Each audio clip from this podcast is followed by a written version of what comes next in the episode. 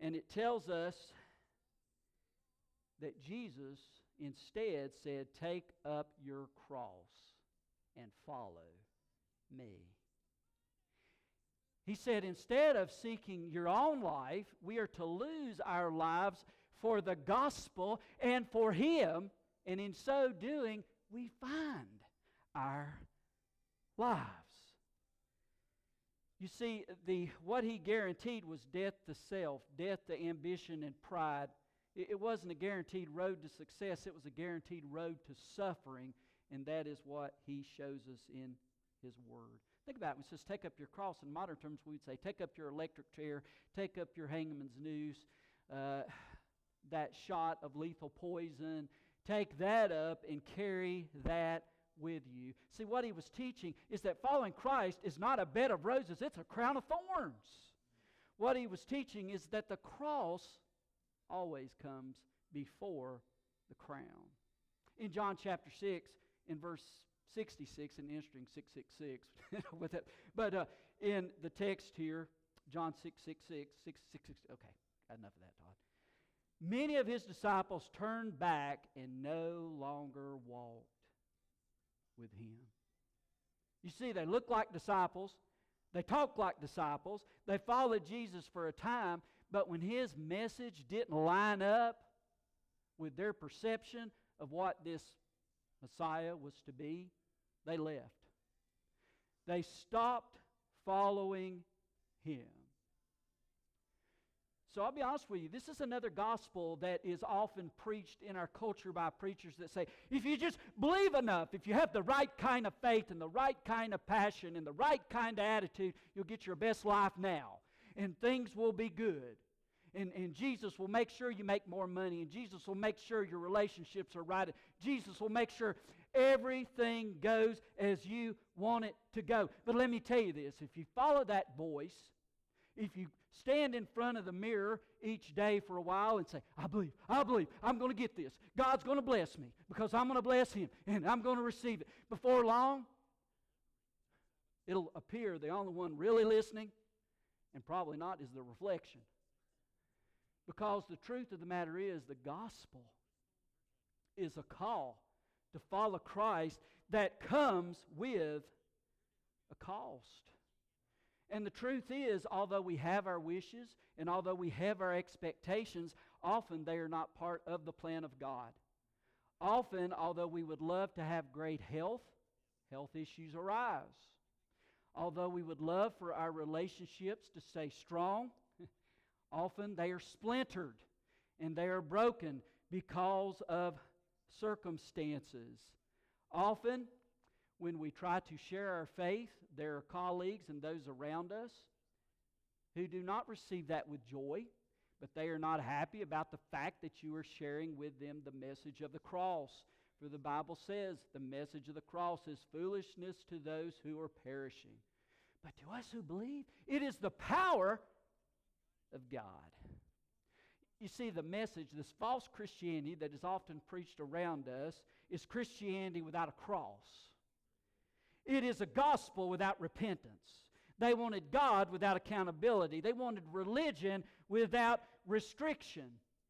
And let me tell you, when we play this game, I want you to ask yourself a question What do we think about Jesus?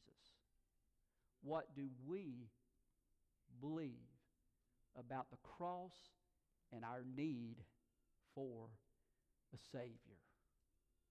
Let me just share a few verses with you that outline what our destiny is. Instead of more money, more power, you know, uh, more what we want, here's what the scriptures actually says. In 2 Timothy 3, verse 12, in fact, everyone who wants to live a godly life in Christ Jesus will be persecuted.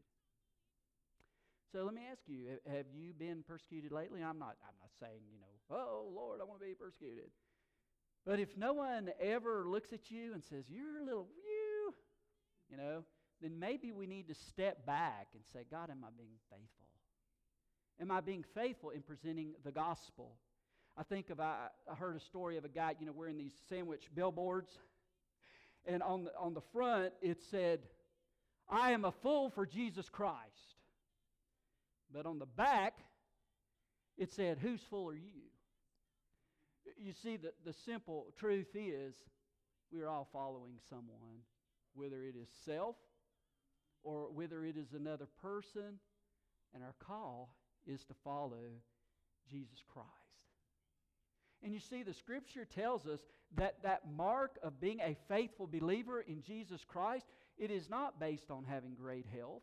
It is not based on a fat bank account. and it is not based on the matter of influence and power that we possess and wield. Painfully enough, guys, Jesus says it is based on suffering. And so this message is entitled Happy Are the Harassed. Happy are those who are heaven bound. So I'm just going to read that again, verses 10 through 12. Blessed are those who are persecuted for righteousness' sake, for theirs is the kingdom of heaven. Blessed are you when others revile you and persecute you and utter all kinds of evil against you falsely on my account. Rejoice and be glad, for your reward is great in heaven, for so they persecuted the prophets who were before you. Now, the opening sentence there sets the stage. Blessed or supremely happy are those who are persecuted for righteousness' sake. Now, that terminology, persecuted, it literally could be translated to be chased or to be pursued. It is in the passive, in other words, not fighting back against those who are bringing pain, but taking it for the sake of righteousness. You see, it is not, it is not talking about being punished for what we deserve. Man, if I'm speeding and I get stopped and, you know, a highway patrolman comes up to me and hands me a ticket, that's not persecution. That's suffering for what I did and shouldn't have done. I broke the law. It is suffering for the cause of Jesus Christ for being faithful to Him and to His Word and to the hope that we have in the Lord Jesus Christ. So I want to look at outline here. We have uh, four points and then three reminders. And we'll be gone today. Verse or point one we are given opportunities to experience deeper fellowship with Jesus Christ. Philippians 3:10, what a verse from the apostle Paul. I want to know Christ and the power of his resurrection and the fellowship of sharing in his sufferings, becoming like him in his death. Now, look, you know, guys, I I love the first part of that. Man, I want to know Jesus. Yeah, come on, man, Jesus, I want to know you. And I want to know that resurrection power. I don't want to be no Christian wimp. You know, I, man, I want that power. I want that direct line of prayer to God. I want to be able to witness and people just cry and come to cry. I mean, I want all that stuff. But the last one, he says, is suffering. Becoming like him in his death. Dying to self. That is not natural, guys. That is supernatural, isn't it? Listen to 1 Peter chapter 4, verses 12 and the first part of 13. Beloved, do not be surprised at the fiery trial when it comes to test you, as though something strange were happening to you, but rejoice insofar as you share Christ's sufferings. We are given opportunities for that deeper fellowship with Jesus Christ. The sufferings. That is the mark of truly being a disciple. That, Lord, I love you and I will be faithful to you even when it costs me, not if, but when it costs me, I'll be faithful. Point number two we're given opportunities to reveal we belong to Christ. Listen to verse 14 of 1 Peter chapter 4. If you are insulted because of the name of Christ, the glory. Uh, you are blessed. If you're insulted for the name of Christ, you are blessed. Now, that doesn't sound like the kind of blessing most of us. Hey, I want that blessing, Lord. Why are you? Why do you keep talking about this Jesus? What is it about this Christ? Can't you just leave me alone? Well, we don't believe in that will after you die. but are we going to be faithful? Are we I'm not talking about being obnoxious, but being bold. I'm not talking about running over people. I'm talking about running to people with a message that's changed your life, which is the message of the powerful Christ. That is the mark, according to the scripture. Suffer. Uh, goes on 1 Peter 4 15 and 16. But let none of you suffer as a murderer or a thief or an evildoer or as a meddler. Yet if anyone suffers as a Christian, let him not be ashamed, but let him glorify God in that name. And then we see verse 11 of our text. Blessed are you when others revile you and persecute you and utter all kinds of evil against you falsely on my account. This is the blessing he's talking about. Man, when that person gets mad at you, I can't believe that person did that. Well, maybe instead, what we ought to do is say, Lord, thank you. Thank you, Lord, that I had an opportunity to be a little closer to you. We often don't see it that way. And yet, through the scriptures, we are told that that is a mark of blessing. If you are insulted for the name of Christ, you are blessed. That's what we're told. Number three, we're given opportunities to witness for Christ. Remember, upon the cross, spear was poked into the side of Christ. And remember the testimony of the Roman centurion? Surely this man was the Son of God.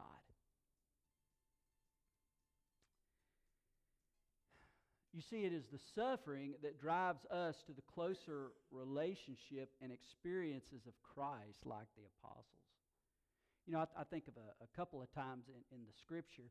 There was one time, I, I think it's in Acts 12, and, and you got Paul and, and Silas, and they've been, you know, sharing Jesus, and for that they end up in a jail cell, and they've been beaten, been beaten badly. And, you know, they're being guarded by this soldier. You know what those Jesus freaks are. By the way, sometimes Jesus freak is misunderstood. I want to explain that again if y'all haven't heard this. One time I had a Jesus freak shirt on, and I was uh, working out at the gym, and, and this muscular Christian came by. Oh, look, you're making fun of my Lord Jesus. Now, oh, whoa, whoa, whoa, whoa, man, no, no, I'm a Jesus follower too. It comes from a song, and it means I want to be so faithful to Jesus that I'm different that I don't, I don't look like everybody else. It's not mocking Jesus. It's actually a way of saying, I want to be like Jesus. You know, that's, there's, a, there's a big difference there. You see, when we suffer for the cause of Christ, man, it can open doors of witness. People are like, how in the world is she doing that? How is she being faithful? The way she's being treated or what she's going through, and yet she's not complaining. And, and, let me tell you, when you don't strike back and attack the person who's attacking you, you know what they do? They look and say, Man, that must be a child of God. Not how much money's in your bank account, not how much power and influence that you have, not your health, but your attitude and the way that you handle the dark experiences of life when you're seeking to live for Jesus Christ by making Him known and letting others people know without question that your hope is in the gospel, in the power of Jesus Christ, and nowhere else. It is that type of persecution that is the true mark of the disciple. Here's from Mark 5:41. It says they left the presence of the council rejoicing that they were counted worthy to suffer dishonor for the name. You see, when we really follow Jesus, we are not promised the honor and the fame. We're not promised uh, all those benefits that we look forward to. Man, we are promised to be marginalized, ridiculed, put down. Jesus? Really? And yet, it is in those experiences that we run toward Christ, becoming like Him in His death. It is there that people say there's something there. It's not just church as normal. It's not just an empty religion. It's not just a program. It's not just a scheduled hour a week. There's something there. And guys, that is our call, is it not? When Jesus is telling us, may the power of Jesus Christ be so clear in us that although they may not understand us, they are baffled and have to say, there's something there. I love Acts chapter 4, verse 13. Uh, it says, When they saw the courage of Peter and John, they were astonished. And they took note. These men had been with Jesus. They took note. These men had been with Jesus. Guys, that, that is our call. That's, that's certainly not an easy call, but it's our call. All right, number four. We are given opportunities to grow up in Christ. Listen to Psalm 119, verse 71. It was good for me to be afflicted that I might learn your decrees. Think about that. He's saying, It was good for me to experience that tough road because you were able to teach me. You were able to teach me. Um, the word literally, one commentator said the word uh, that is translated um, here, decrees, is a word for God's guidelines for giving, for living. Uh, think about it. Um, his guidelines for living come into focus through what he teaches us in the valley, not on the mountaintop. I love Psalm 46, verse 1. It says, God is our refuge and strength and ever present help in trouble. You know, it doesn't say an ever present help before trouble begins or after it's occurred. It says, in it. He is an ever present help in trouble. And it gives us power in our witness. Matter of fact, if we want power in our witness, we have to understand there's probably going to be pain that triggers the power of a witness for Christ. Let me say that one more time. He is probably going to use pain to trigger power in a witness. Once again, I'm not I don't volunteer for it. but thankfully he works in spite of me in spite of me. All right, we got to get to these three reminders. I, I may not do this in four minutes. Bear with me. Reminder number one uh, you're not the reason why. You're not the reason why. Let me tell you this funeral I was telling you about. Man, I got so messed up yesterday in my mind when these dear ladies that we love so much said, We want you to sit on the family row.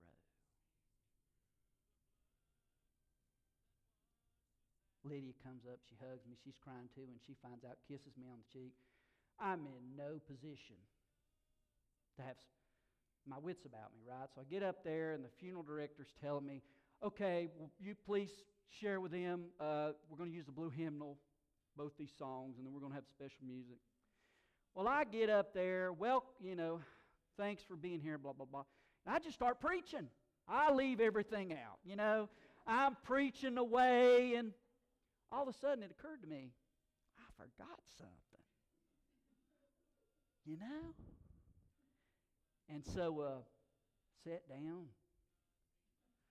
We got up and they led us in a hymn. It was good, you know. So I got up and I said, you know, I guess it's over now. So I got up. I said, well, we're supposed to meet in the fellowship hall and we're going to have a, you know, a meal together and some fellowship together. Then I sat down, and then she came up and sang another hymn. So I messed up. And then, then they sang some special music. So then I got up and I said, All right, guys, come on, let's go back there, you know. So I'm beating myself up. I said, You dummy. You know, you just messed everything up. So I kept, you know, that was what's sticking in my head. You you messed everything. You know, you messed everything. But the family said, Oh no. You helped us. But you know what? It never was about me. And it never is. It is about our Savior. It's about our Lord. Notice what it, in our text here in Matthew chapter 5, he, he actually um, tells us. Blessed are you when people insult you, persecute you, and falsely say all kinds of evil against you because of me. Not, not me, not you. Because of Christ. Because you belong to Christ. Because you're a faithful witness of Christ. Because He has come to you in such a way that is powerful and real and life changing that you just don't keep your mouth shut or be careful walking on eggshells. You just live for Him. And it makes a difference. Hey, listen to Rome, I mean, John 15, 18. If the world hates you, know that it has hated me before it hated you. So all this hate stuff's not. I mean, you're, you're, you're getting aimed at, but let me tell you, the, the real target is Jesus in you. The real target is our Christ. So why does this go on? John 3:19. This is the verdict. Light's come into the world, but people love darkness instead of light because their deeds were evil. You know what's going on? Conviction. People don't want to be exposed to the light. They want to stay hidden in the darkness. But when they see the light of Jesus Christ, do you know what happens? They're convicted. So they can either run to Jesus or they can run you off. That's what goes on. That's what goes on. All right, I got to move on here. I'm supposed to do more than one point in those minutes. All right, uh, reminder number two you're not the only one who has suffered.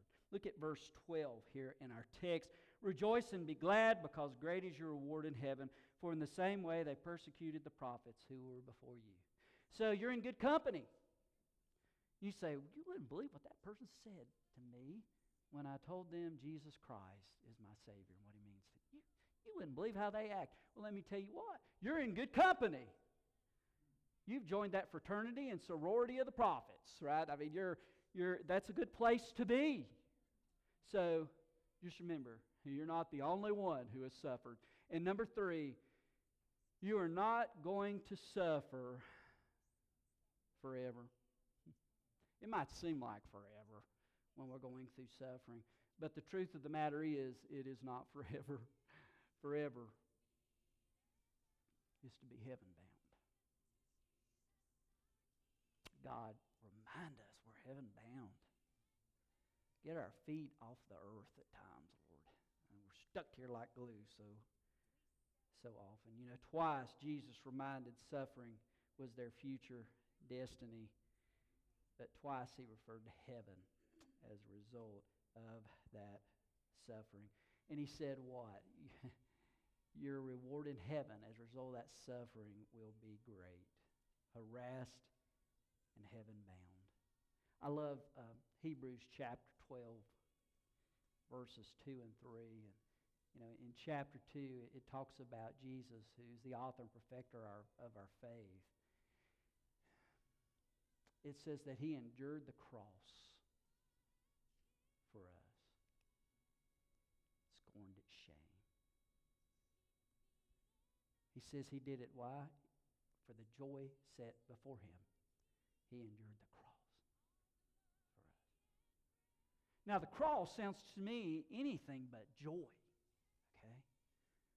The joy was not the crucifixion itself, the joy was the result that came from the crucifixion. The opportunity for you and me to become part of the family of God, to be forgiven and to become heaven bound. Listen to verse 3. This is from the Amplified. Just think of him who endured from sinners such great, grievous opposition and bitter hostility against himself. Reckon up and consider it all in comparison with your trials, so that you may not grow weary or exhausted, losing heart, or fainting in your minds. In other words, guys, when we start that whining, well, you know what I'm going through.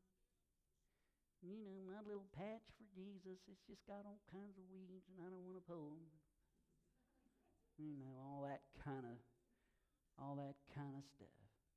Just remember, Jesus endured the cross for the joy set before him. And the next verse tells us compare your trials, compare your sufferings with that of the one that you are called to follow, Jesus Christ. And as a result of that, follow, obey, seek.